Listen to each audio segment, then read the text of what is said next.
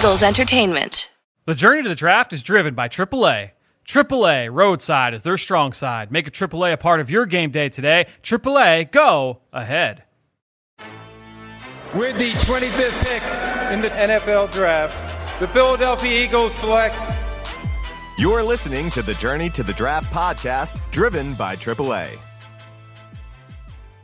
Welcome to the Journey to the Draft podcast, driven by AAA. I'm your host, Fran Duffy. We've got another week of college football action in the books. We've got some serious football that was played this weekend the ACC, the Big 12, both taking the field. We've got some SEC football on the horizon, but we've got a lot of uh, breaking news to talk about. We're going to do all of that with Saturday Scouting. Ben Fennell, Dane Brugler are going to join me once again to talk through some of our biggest takeaways from the weekend. We've got some news to talk about. We've got some more opt outs and declarations for the 2021 NFL Draft. So we're going to cover all of that at the top of the show. After that, we've got On the Clock, where Chris McPherson returns to the show. The four of us going to debate who is the top defensive tackle in this draft. Really fun conversation that you guys are going to enjoy. And then we're going to wrap it up with our draft mailbag. We got a good question from you guys at home. As a quick reminder before we get into the show, best way to throw us your support. I hope you guys are enjoying the new format, the new games, the energy. The you know, football is back. Hope you guys uh, have enjoyed so far. If you like what you hear, the best way to throw us your support, go on to Apple Podcasts or Stitcher, leave us a rating, leave us a comment. If you leave us a question, then guess what? We will answer it here on the show in our draft mailbag. If you have a, suggestion for a topic for our uh, on the clock segment, if you want a debate for us, hey, guess what? We're going to do it in an on the clock. So if you've got anything that you want to throw our way, just go on to Apple Podcasts or Stitcher, leave us that rating, leave it in the comment section, and we will get to it here on the show. All right, plenty to cover here today. Let's start it off now with Saturday Scouting. It's time for Saturday Scouting.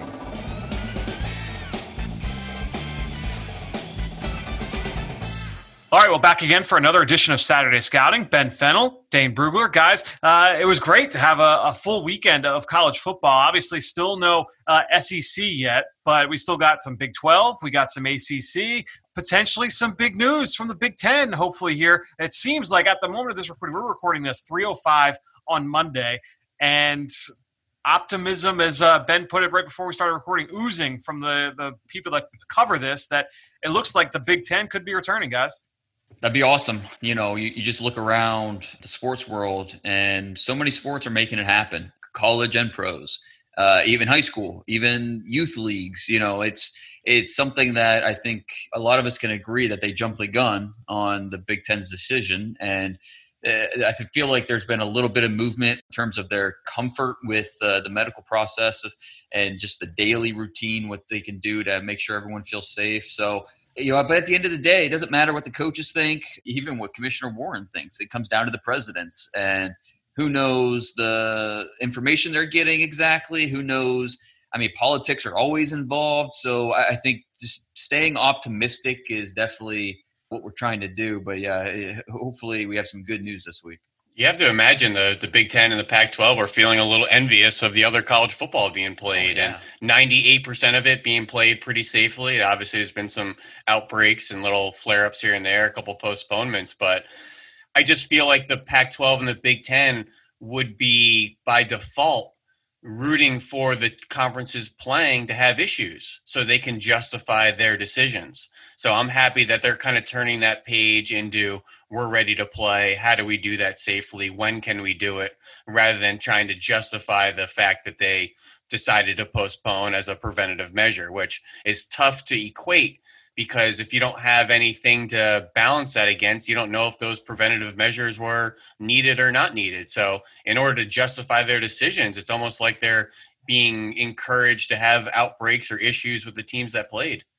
Yeah, I mean, it's going to be just interesting to follow over the next couple days. And, and really, I mean, by the time you're listening to this at home, news could be out that Big Ten is going to come back, whether it's mid October, mid November, try and get something done. Did release on college game day last week, the Pac 12, that they're looking into or have come to an agreement with some company that is doing very rapid testing, uh, and they're hoping that that'll allow them to come back hopefully uh, in the middle of the fall. And uh, we'll see. But as I transition here, and this will be like a very loose transition. Last week I talked about the college game day interview where you, know, you heard about the news with the Pac-12. This week on college game day, Tom Rinaldi sat down with Clemson quarterback Trevor Lawrence, and I feel like this was kind of known, like kind of all right, we kind of assumed But Trevor Lawrence saying, yeah, like I'm planning for this to be my last year. Said he plans to graduate in December, which, by the way, that does make him eligible for the Senior Bowl, and that's something that uh, Ohio State's Justin Fields, uh, North Dakota State's Trey Lance, you know, if we're any other these, these top quarterbacks that are underclassmen wouldn't necessarily have that opportunity. So Trevor Lawrence would be eligible for the Senior Bowl, would be another avenue for him to be able to kind of prove himself on a big stage. But no, the big news: Tom Rinaldi getting out of Trevor Lawrence that he is planning on this year being his last down at Clemson. Dane, uh, obviously not really a shock, right? No, I think we expected that. And whenever he was going to come out, you know, you might as well just pencil him in at the top of the draft uh, as the number one pick, at least the favorite to be the number one pick. And it looks like it's going to be next April, the 2021 class. And I think that's what we expected. He's just, he's so talented, so unique character wise, uh, you know, you check that box uh, with what he brings, and you, you can see this offseason, his voice was becoming, he was becoming more comfortable in the leadership yeah. role and developing that voice on the field. I know as Wake Forest and uh, outside of Boogie Basham, they don't have a ton going for him on defense, but there's not a throw he can't make out there. And he, he just, he looked really, really impressive. And, you know, he's still 20 years old. You know, he's a guy that's going to get better and better, I think. And so it's, uh, not a surprise that he'll be part of the 2021 class. And I think the feeling's kind of mutual because they are really excited about the kid behind Trevor Lawrence as well, who's a big 6'4", 240 pound Hawaiian. What's his DJ, name? You don't want to say his name, uh, Yeah, yeah. What's his name? He goes by DJ, guys. He goes by DJ. His friends call him DJ. Yeah, he's got a long last name there. Uiagalelei. Uiagalelei, something I'm like not, that. I haven't done if it you yet, watch, right. if you watch yeah. one of the episodes or the seasons of QB one with Re'al oh, Mitchell, here we go. he was the backup to Re'al Mitchell, which actually Re'al got benched some games, and this sophomore tank came in and just won these games with his arms and his legs. Never mentioned QB one. Great series, guys. you can also watch new quarterback at Oklahoma, Spencer Rattler, in that season as well to get a little perspective. Ben still cashing checks for uh, for QB one with every put mention. the plugs in. Got to yeah, put the plugs right. in. Okay, yeah, got to something to turn the lights on every night, guys. Let's get to uh, our opt outs because we got a few a handful more of opt outs, guys that have opted out of the 2020 season and declared for the 2021 NFL Draft. And the big news, like from the last, you know, we'll say 12 hours or so, we've got an Ohio State corner, Shaun Wade, who we're going to get to in a second but Texas A&M wide receiver Jhamon Ausbon, uh, who declared for the draft, and he is a senior. He was on the Senior Bowl top 250. I don't know if either of you guys have done them. The only thing I've got on Ausbon, uh, I talked with his former teammate Kendrick Rogers, who told me he was going to be the best receiver in the SEC next year. Obviously, pretty high praise, and considering who else is in the SEC. But um, yeah, a big-bodied kid. I know that they had high hopes for. Uh, ben, what was your initial thought when you saw Jhamon Ausbon uh, declaring for the draft, opting out of 2020? Uh, I was just a little disappointed because the SEC is playing. His high school quarterback and college quarterback, Kellen Mond, really needs him this year. And Kellen Mond's a guy that's got a lot of varying evaluations and a strong year, can really put himself into the conversation on being a early day three, maybe a late day two quarterback. He's got a lot of tools. He's really interesting. It's just a shame that his number one receiving, you know, option's not going to be there. Uh, so a little disappointed, but Ausbon, big time recruit, IMG Academy, four star, played with Grant Delpit and Dylan Moses and Cesar Ruiz. And like I had mentioned, Kellen Mond over there as well.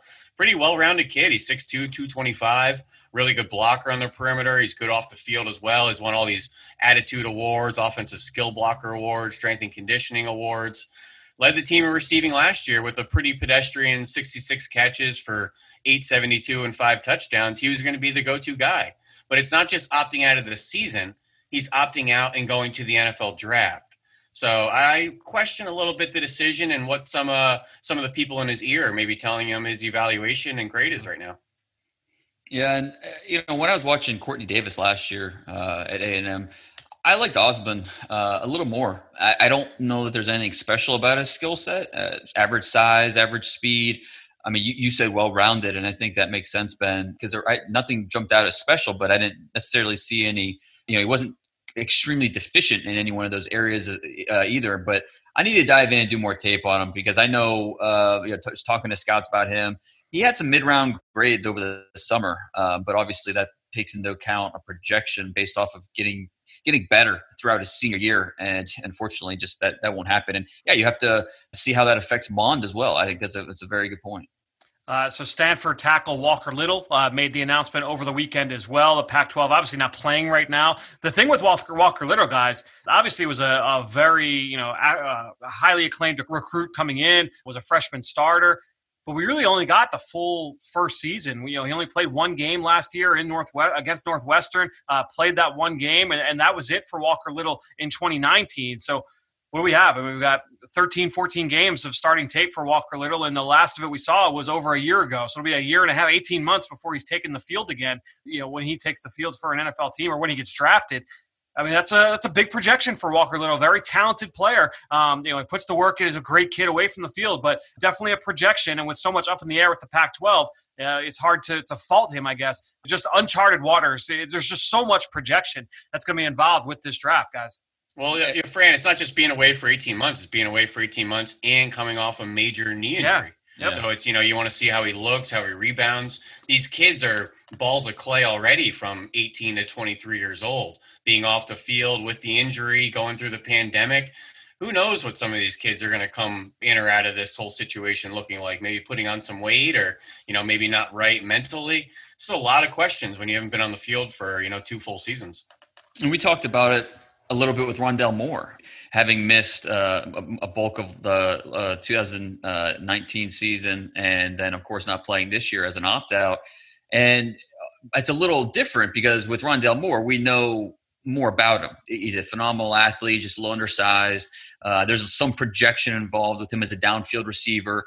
But with an offensive lineman, it's just a little it's a little tougher because that offensive line, it's all about the technical side and it's all about developing and getting better. And he's missing a big chunk of his development uh, the last two years. And so I wasn't blown away by his 2018 tape either. I thought he had good size, looks the part, but average average feet. Uh, there were times where outside speed would stress him, inside speed uh, could attack him as well. I thought he was too much of a catch blocker. So we're talking about a guy who's talented, but the development just hasn't been there. And how do you? It's really tough to put a draft grade on that. And so I think there's a good chance we see Walker Little as being a very volatile draft projection from team to team and then in the media. And I, I think it's going to be uh, all over the place with him. You know, I thought he looked really good in 2018, that sophomore season.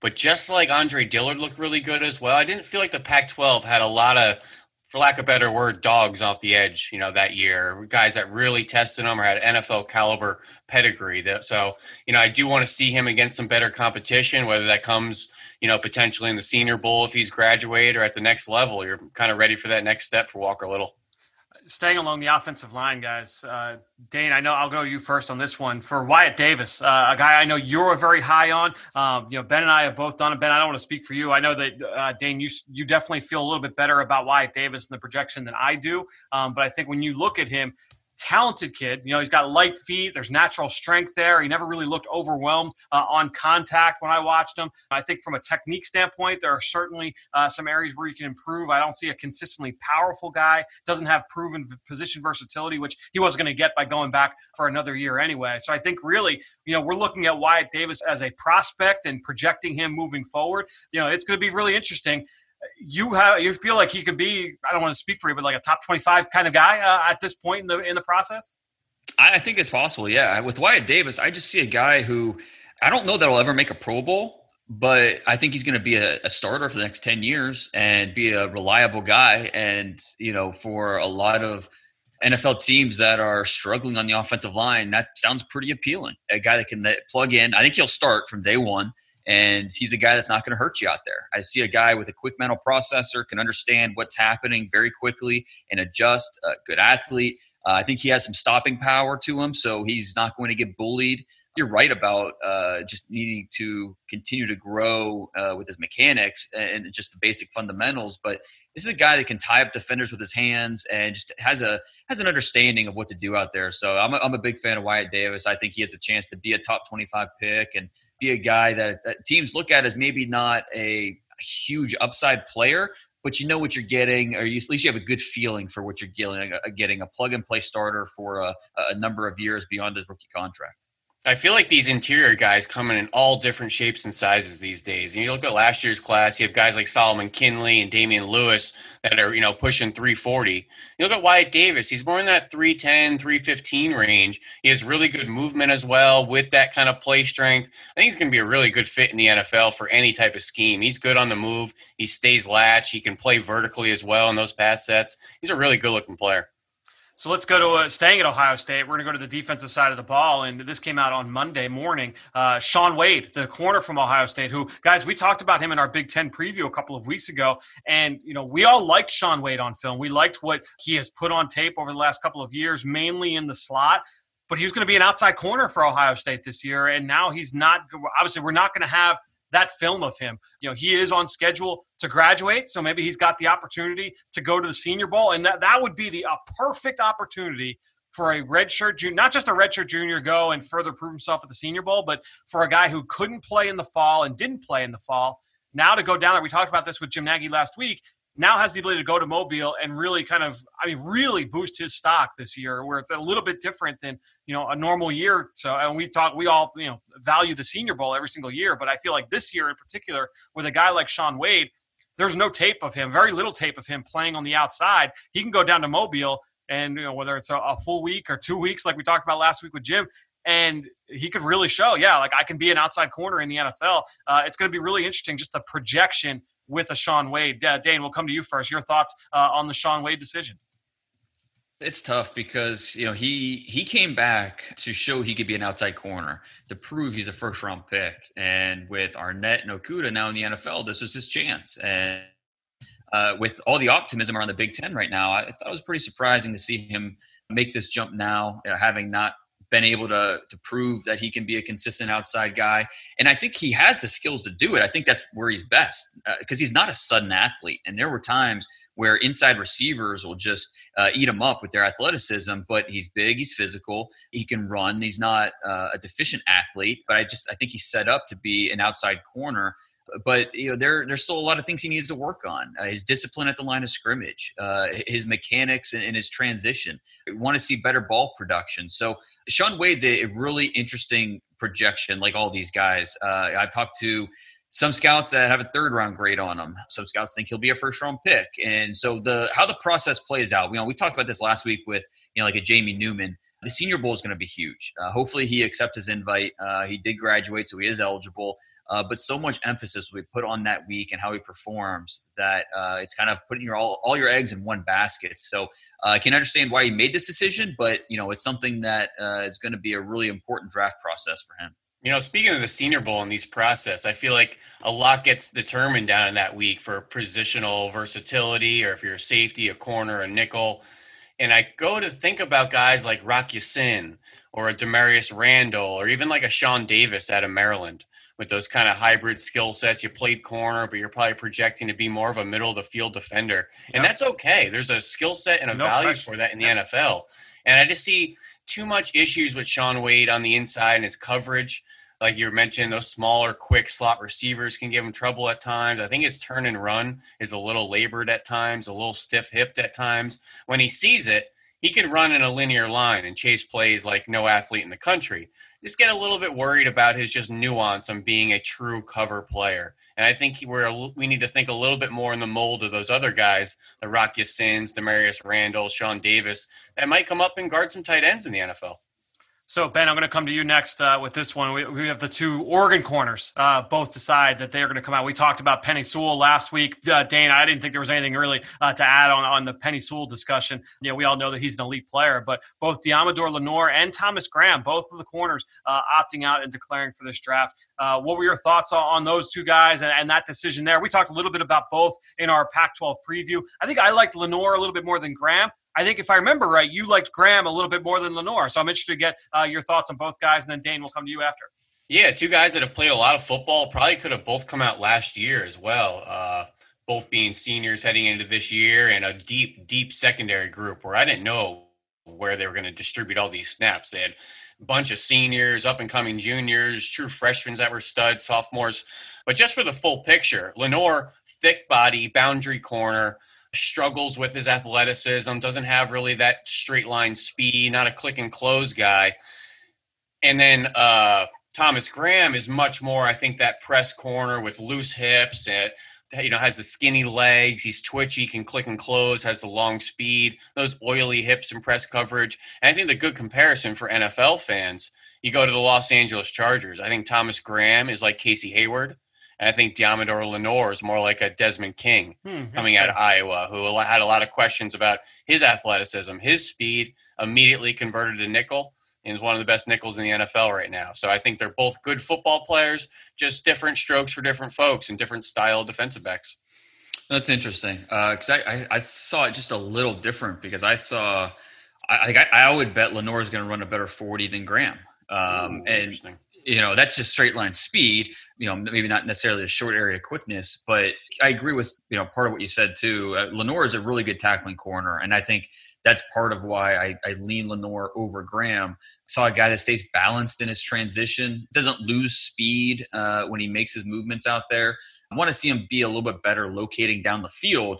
But a, a guy that I, I really thought could be a mid round pick. And then with Graham, I thought he, I wanted to see more from his reactions, his reflexes. You know, there were times where you saw drive and make a play, whether it was in the passing game or uh, you know making a tackle, but wanted to see it more consistently with him. So I did like Lenoir a little bit better, but I think you know both these guys are draftable somewhere in the in the mid rounds. I, my guess would be rounds four to six.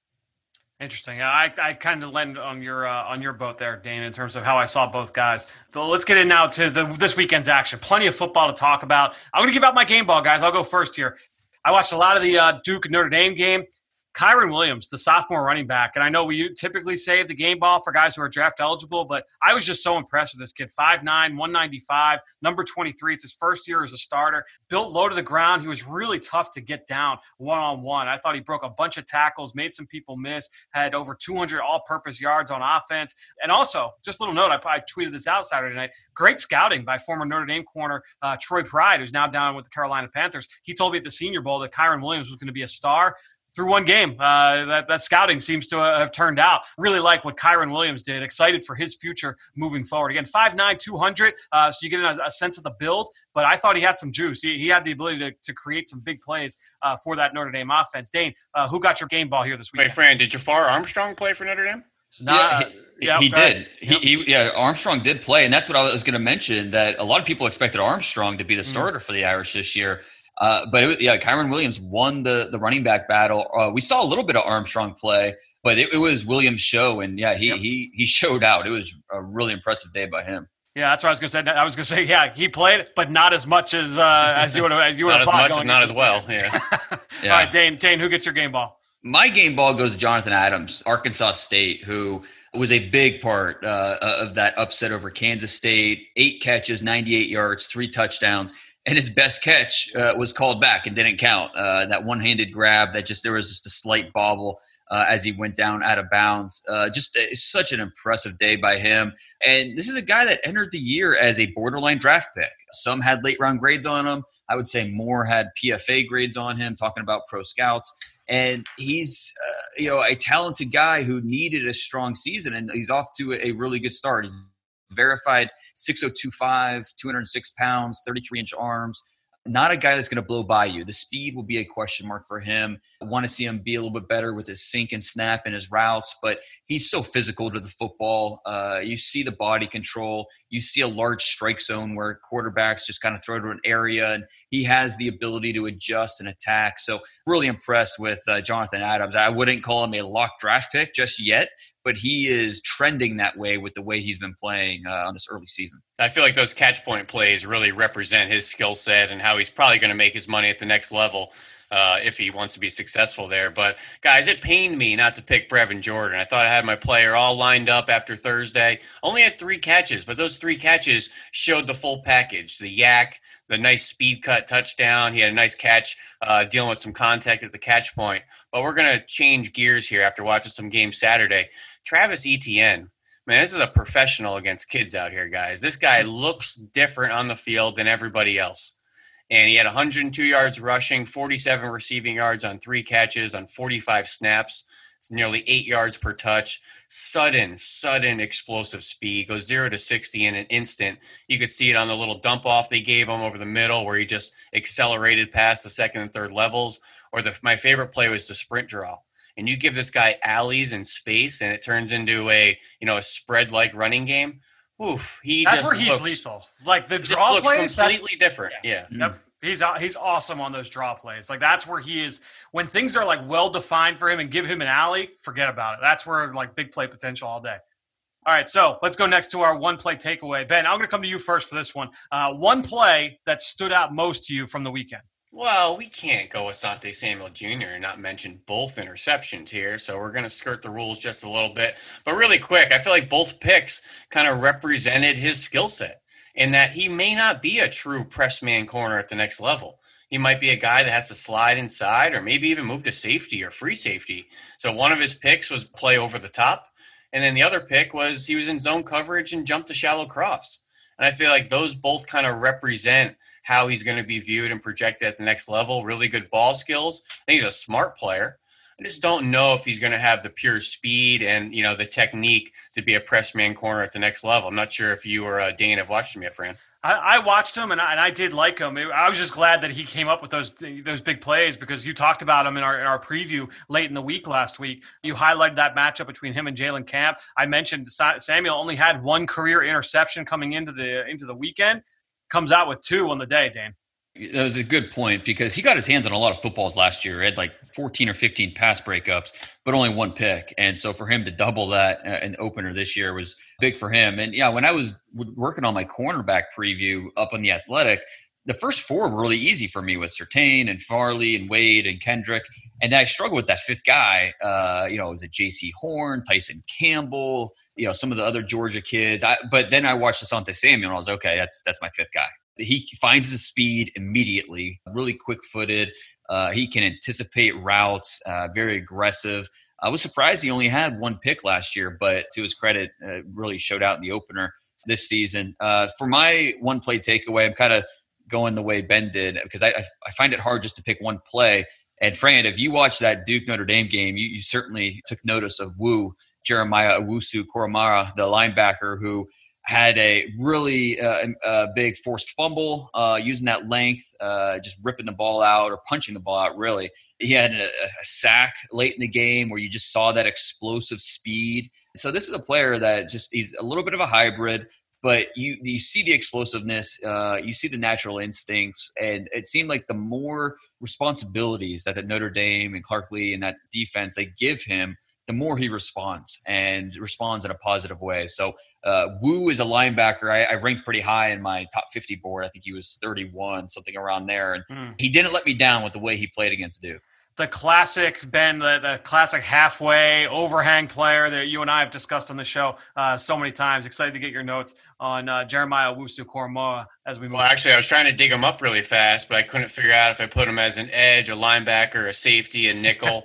because he plays all over the field. But he's a yeah, really versatile player, athletic player, and he's really going to show out whenever he gets into his shorts and t-shirts at places like uh, the scouting combine. He's a really, really explosive athlete.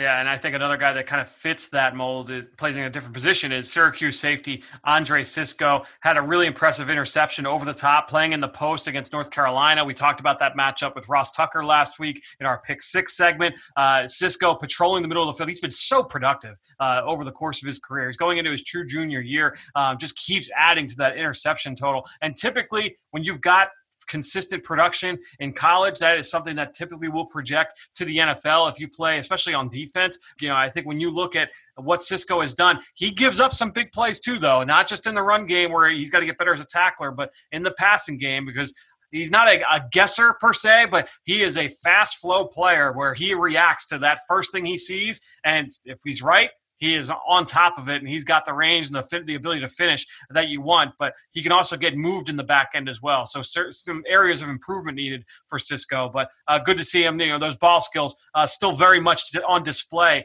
out there for that orange defense. By the way my one play that's kind of like what we talked about last week on eagle eye and just being those middle of the field yeah. defenders. You make plays you tend to forget about those lapses in judgment yeah, or the kind of gambles you take. You know, as a guy gets the football back for the offense. And for all those big plays, you tend to forget about, you know, those ones where he, he might uh, freelance his coverage or, uh, you know, maybe take the cheese on a misdirection.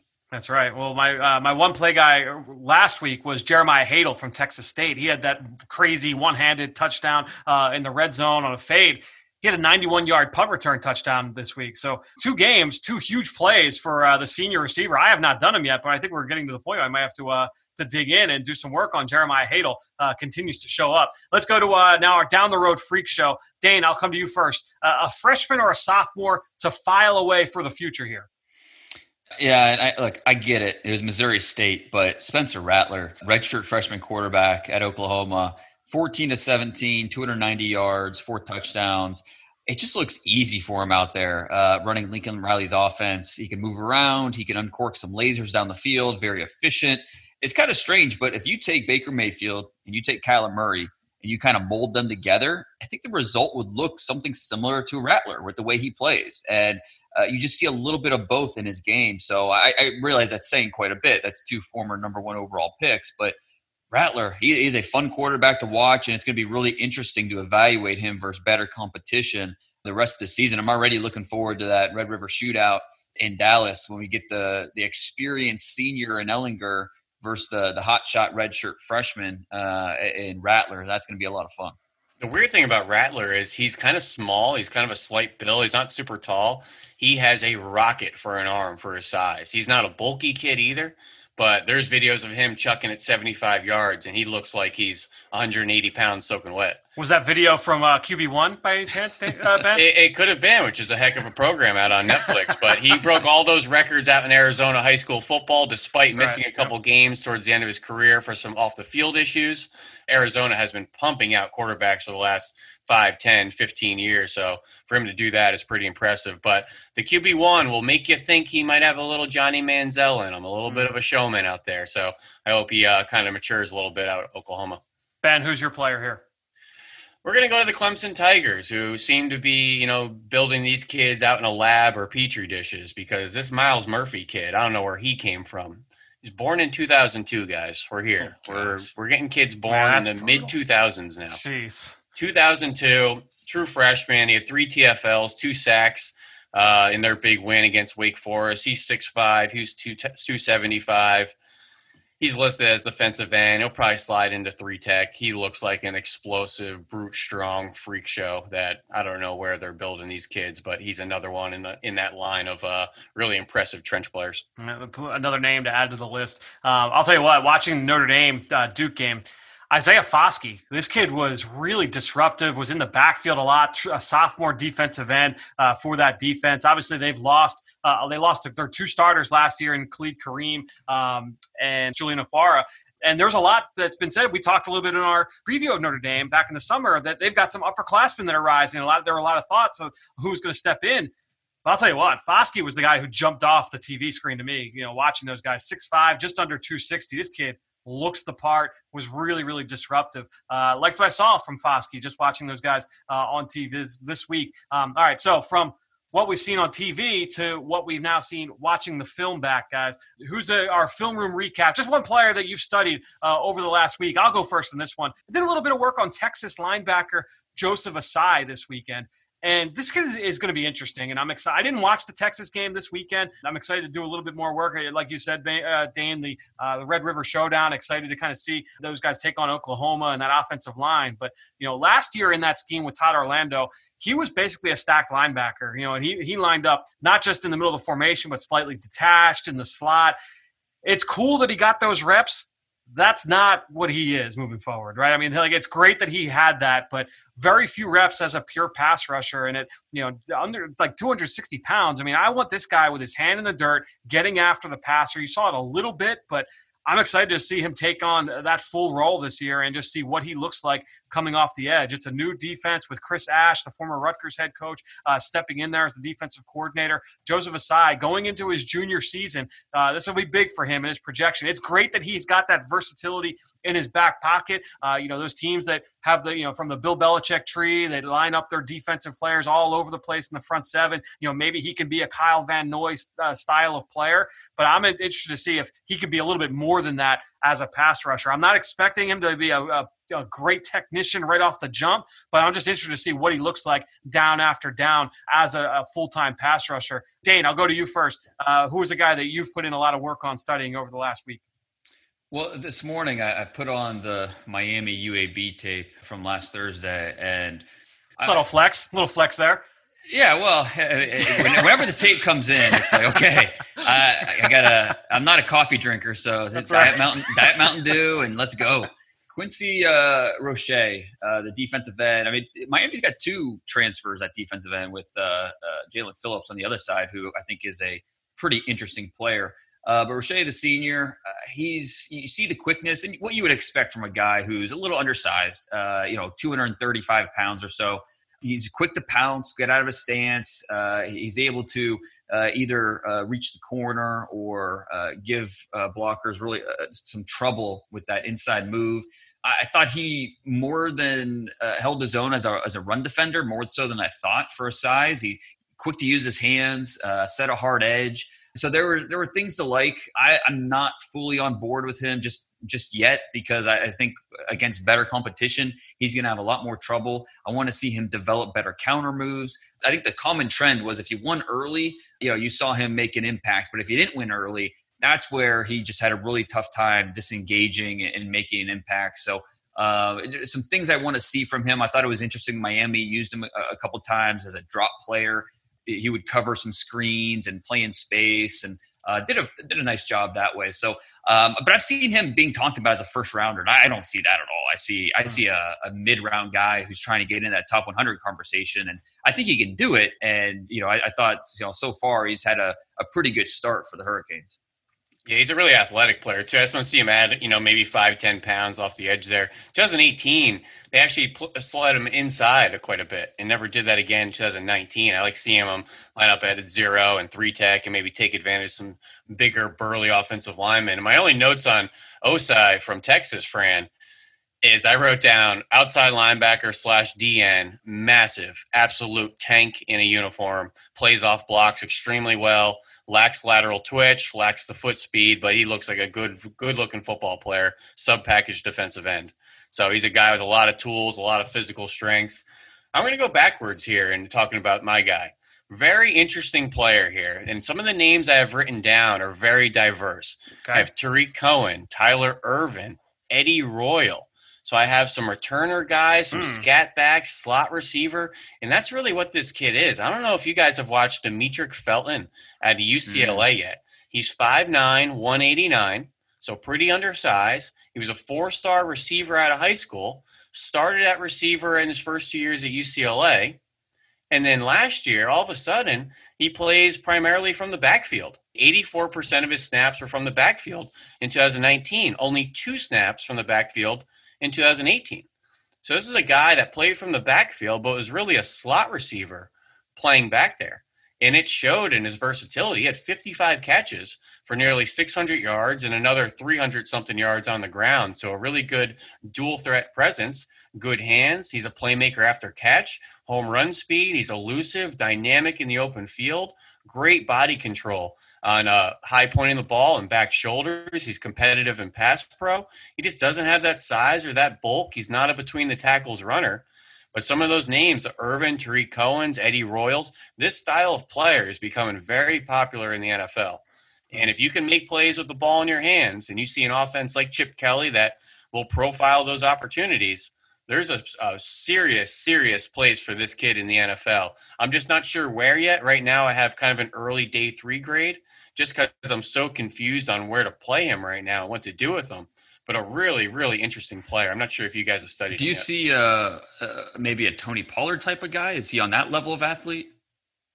Yeah, I think that's what we're talking. I think even Pollard had a little better size and strength and bulk to him. This kid might be 185 if he got weighed in shorts and a t-shirt. So I'm a little bit worried about the frame, but I don't know if I want him to add five or 10 pounds and maybe be at the expense of speed or his elusiveness. And, you know, he may just be a returner and a third down kind of scat change of pace back like Tyler Ervin's carved out for the Texans and now the Green Bay Packers. Yeah, I am interested to dig into him because uh, I haven't done him yet, but I've heard a lot of buzz on Demetric Felton. That's a good name, uh, certainly to bring up. Well, guys, uh, don't go anywhere. It's time now for our next segment. We had so much fun with this last week. We're doing it again. It's time now for On the Clock.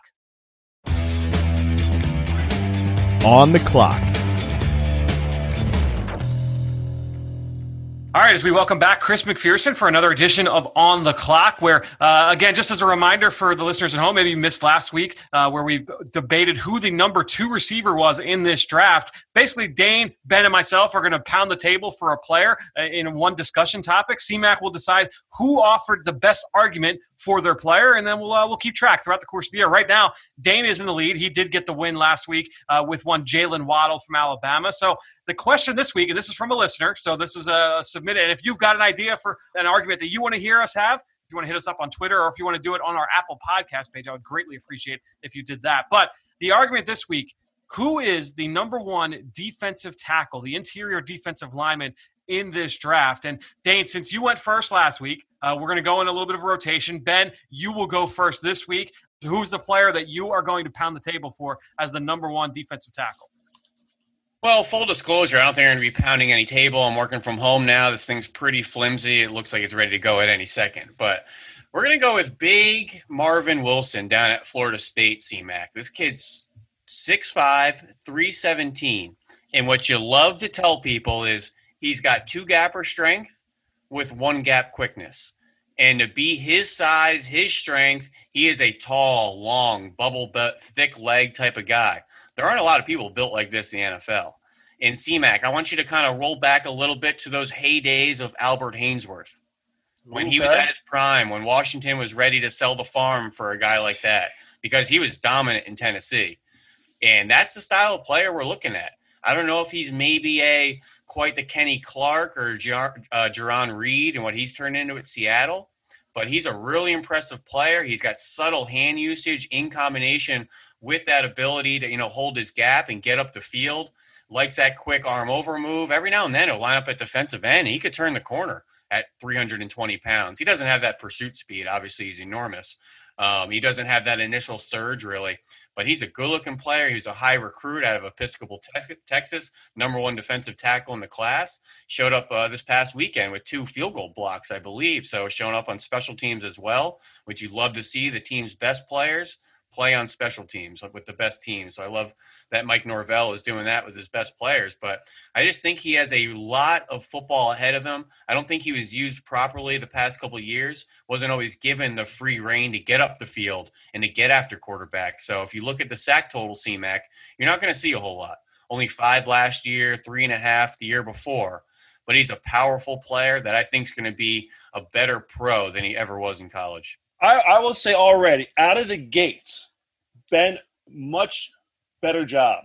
Agree, hundred percent, much better argument. Oh, jeez, I gotta go like, back like, and hear what I what I put out last week. Did you go to acting class or something? Like it was last week. It was like Yeah, he's six four. I'm on a debate team, actually, guys. I didn't want to come out too strong last week. I, so I, I was gonna say, like, you got the juice this week, man. You you are really fired up. You are truly upset that I picked Dane last week. I'm I love it. That was he strong, thought the he thought the Drexel hoodie alone was gonna get it done last week. That's really yeah. what it was. Close. It was close. So who goes number two now? That's that's All right. strong. All right, so I'm going to go number two, and my pick here, guys. C Mac, I just want you to close your eyes picture what the top defensive tackles in the NFL look like. The Eagles have one of them in Fletcher Cox. They're facing off against another one this week in Aaron Donald. They're going to see another one the week after in Geno Atkins. But you think of guys like Chris Jones, you think of DeForest Buckner, Akiem Hicks, uh, Casey. We're talking about the upper echelon of the position. One thing that these guys all have in common is that not only are they very good run defenders, but they are impact pass rushers. And the player that I want to talk about is Alabama defensive tackle Christian Barmore. And not only are all those guys impact pass rushers, but they have game wrecking ability as a pass rusher in that they can do it in multiple ways. Okay. Barmore is 6'5, 310 pounds. Absolutely looks the part. And you want to talk about stopping the run. This guy is coached by Nick Saban. You don't take the field at Alabama unless you know how to stop the run. So, first and foremost, you know he can do that. This guy plays with great technique. He's always square. He's stout on contact. He plays with great hands, and he is a violent finisher as a tackler. You are checking the box there. Next, as a pass rusher, as a backup last year to a preseason All American in Raekwon Davis, Barmore showed every trait that you want as a pass rusher. Initial quickness, check. This kid flies off the ball. Power, not only does this kid shock linemen on contact, but he has that sustaining level of power that you can drive guys backwards into the lap of the quarterback. He is an explosive powerful athlete. As a technician, absolutely butchered SEC lineman with a quick swim move off the ball. He pairs that with a bull rush that we just talked about. He's got a motor that never quits. And honestly, I talked about that with his teammates. You don't believe me? Ask Shyheim Carter. I talked with him, the Alabama safety, out at the combine. He talked about his competitiveness and his work ethic. That's what was going to make him the breakout star for Alabama this year. I asked Raekwon Davis, what, who is the guy that's going to stand out this year? And he said, absolutely, Christian Barmore. His motor is always running. He's always working. He's always coming. And the film backs that up. This guy is an energizer bunny out there, CMAC. The only question you have to ask about Barmore right now can he do it as a full time player? He's entering his redshirt sophomore season. So he was a backup last year as a redshirt freshman. He played less than 300 snaps last year behind Davis. What will he look like this year as an every down player? Can he maintain that level of intensity snap after snap, week after week? Can he take that next step as a technician and get even better? I would argue that he's in a better position to do all of that right now than Quinnen Williams, Quinn and Williams was the year before he made that ascension into the top five picks of the 2019 draft. He is that kind of talent. This guy is a freak show. And I will close it with this, CMAC. The kid is from Philadelphia, for God's sakes. He went to Philadelphia. He went to school around the corner from Lincoln Financial Field, Neumann Goretti High School. This kid is Philly through and through. You cannot deny an Eagles fan a right at this honor. He is the top defensive tackle. Is, is he an Eagles fan? Is he an Eagles fan? I looked it up. I'm. I don't know that he's not. okay. Good, good argument there. All right, all right. Thank you. You never thank know. You never, you, you know, never know. You never know. I, I, I couldn't find proof that he wasn't. They just took him out of the package. He's played 200 snaps. He's just a baby, C-Mac. He's a redshirt sophomore. He's got his whole life and career ahead of him. All right. all right, Dane. So. What do you got here? Whew, I got to follow pretty two pretty good arguments there. Yeah. Uh, but okay, C-Mac, I'm gonna I'm gonna paint a picture for you. All right. Okay. You can imagine a football player. He's 6'6", 330 pounds. All right. Length for days. Naturally powerful. He's got some burst to his movements. I'm talking about Jordan Davis over at Georgia his ability to uh, win the point of attack, make it really tough on blockers to control him, really stands out. He plays hungry, he plays active, he plays with natural strength. And listen, sources tell me it was down to Mark Ruffalo and Davis to see who was going to play the Hulk in the Avengers. So that's that's an important part of this. Now, all right, full transparency. He's still raw in areas. He's he's blessed beyond belief, but he's still working through how to use all of his skills and figuring out how to be more efficient with his hands and you know the body leverage as a pass rusher, but clogs up run lanes, continues to get better and better. And uh, the coaches have raved uh, about his talent and said their expe- expectations for him this season are sky high. So uh, this is uh, kind of like Ben was saying. This is not a very uh, exciting defensive tackle class, uh, so to say. But you know, this is if in a, in a tackle class like this, I'm going to bet on the guy with all the traits and a guy that's going to get better and better and better. And to me, that's Jordan Davis. I think he has a similar trajectory as Akiem Hicks, who we have seen really grow and blossom uh, in Chicago with what he's done. But CMAC, he played 260 snaps last year, 250 the year before. I mean, Marvin Wilson's up to 500 the year before, 500 last year. He's, He's playing special going. teams out here. You know, once your guys get on the field, we could properly evaluate them. But until then, you know, it's just not enough body of work. Did, did, did Dane even finish? I yeah, I said he was done. it, it's very interesting that I know in the you got to bring the counter arguments, you know. You gotta, you gotta I can't I let them just that. serve these guys up without a little pullback down. So if you have any Marvin Wilson slander, that's no, that, that's fair right now. All right, let's bring it on the table. Of the three, of the three, I think that Marvin Wilson has the least ability to be able to close and finish. Right, like he's got that initial surge but it's that secondary quickness. And to me, like, you know, we talked about that last year with Derrick Brown. And Derrick, great player. Like, love Derrick Brown, love Marvin Wilson. But when you're talking about, like, again, it goes back to what I was saying about, like, who are the elite defensive tackles? It's those guys that can get into the backfield and consistently finish. I feel one guy on those three uh, has that ability. Wilson gets crushed on double teams too. He's got some poor technique. He relies on his God-given oh, ability, which is incredible, incredible God-given ability. So once we get the technique down, now we're cooking with gas here. You talk so much about all the snaps that he's had. Well, where's the production then? I, I, I, see a guy he's, with run plugging, you know, two gapping, you know, just creating oh. lanes for those linebackers, doing all the all the gritty, dirty so work. You know, we, we, draft those guys high when we could get them later on. The good ones. Oh, let's Ooh, go. Let's baby. go. C Mac, what do you got for us? Spicy. I like this. It's interesting because fans like myself love the NFL comparisons, and I know that's such a slippery slope to go down. But it's interesting that each of you guys brought that to the table here to help quote unquote, as you guys say, paint the picture. So very, very, very good on that front. That that really did allow me to sit here. And I don't know if it's like, is it an issue where I'm just sitting here and it's like I'm going through daydreaming of all these talented defensive linemen. You know, again, you guys talk about Fletcher Cox here in Philly. We're going to see Aaron Donald, you know, when the Rams come to Philadelphia this week. So lot, lots of great comparisons here. So drum roll, please. We're going to go for the winner for week two here. And I will say we will not have a repeat winner.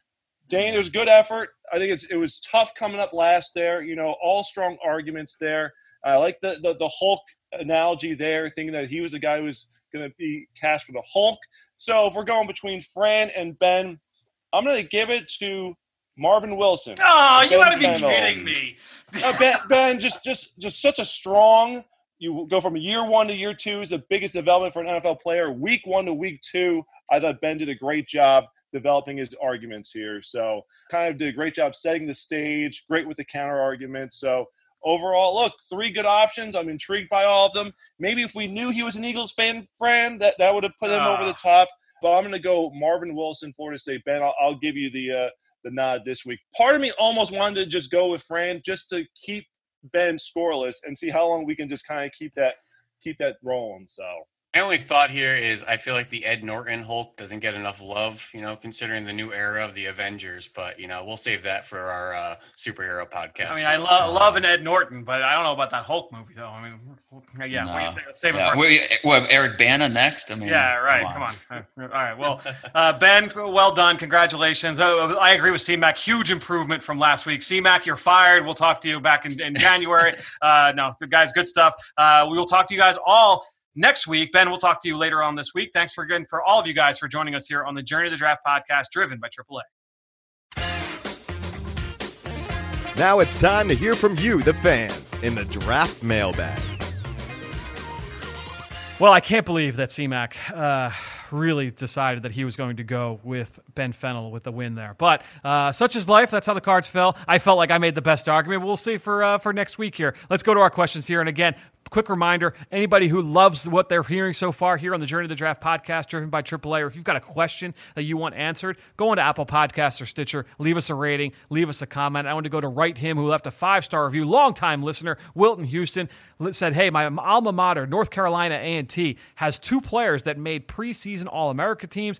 Running back Jah-Maine Martin and defensive end Jermaine McDaniel was wondering if their tape has a draftable grade. So, Will, all cards on the table. Have not studied NCA&T yet up to, the, up to this point. But that being said, I did a little work for you, did some legwork for you because that's what I do. If you leave a, a rating, if you leave a comment, guess what? I'm going to put in the, the extra mile for you guys. And that's exactly what I did. I talked with uh, a friend who coaches in the MEAC, knows these players in and out, has coached against them uh, for a handful of years now.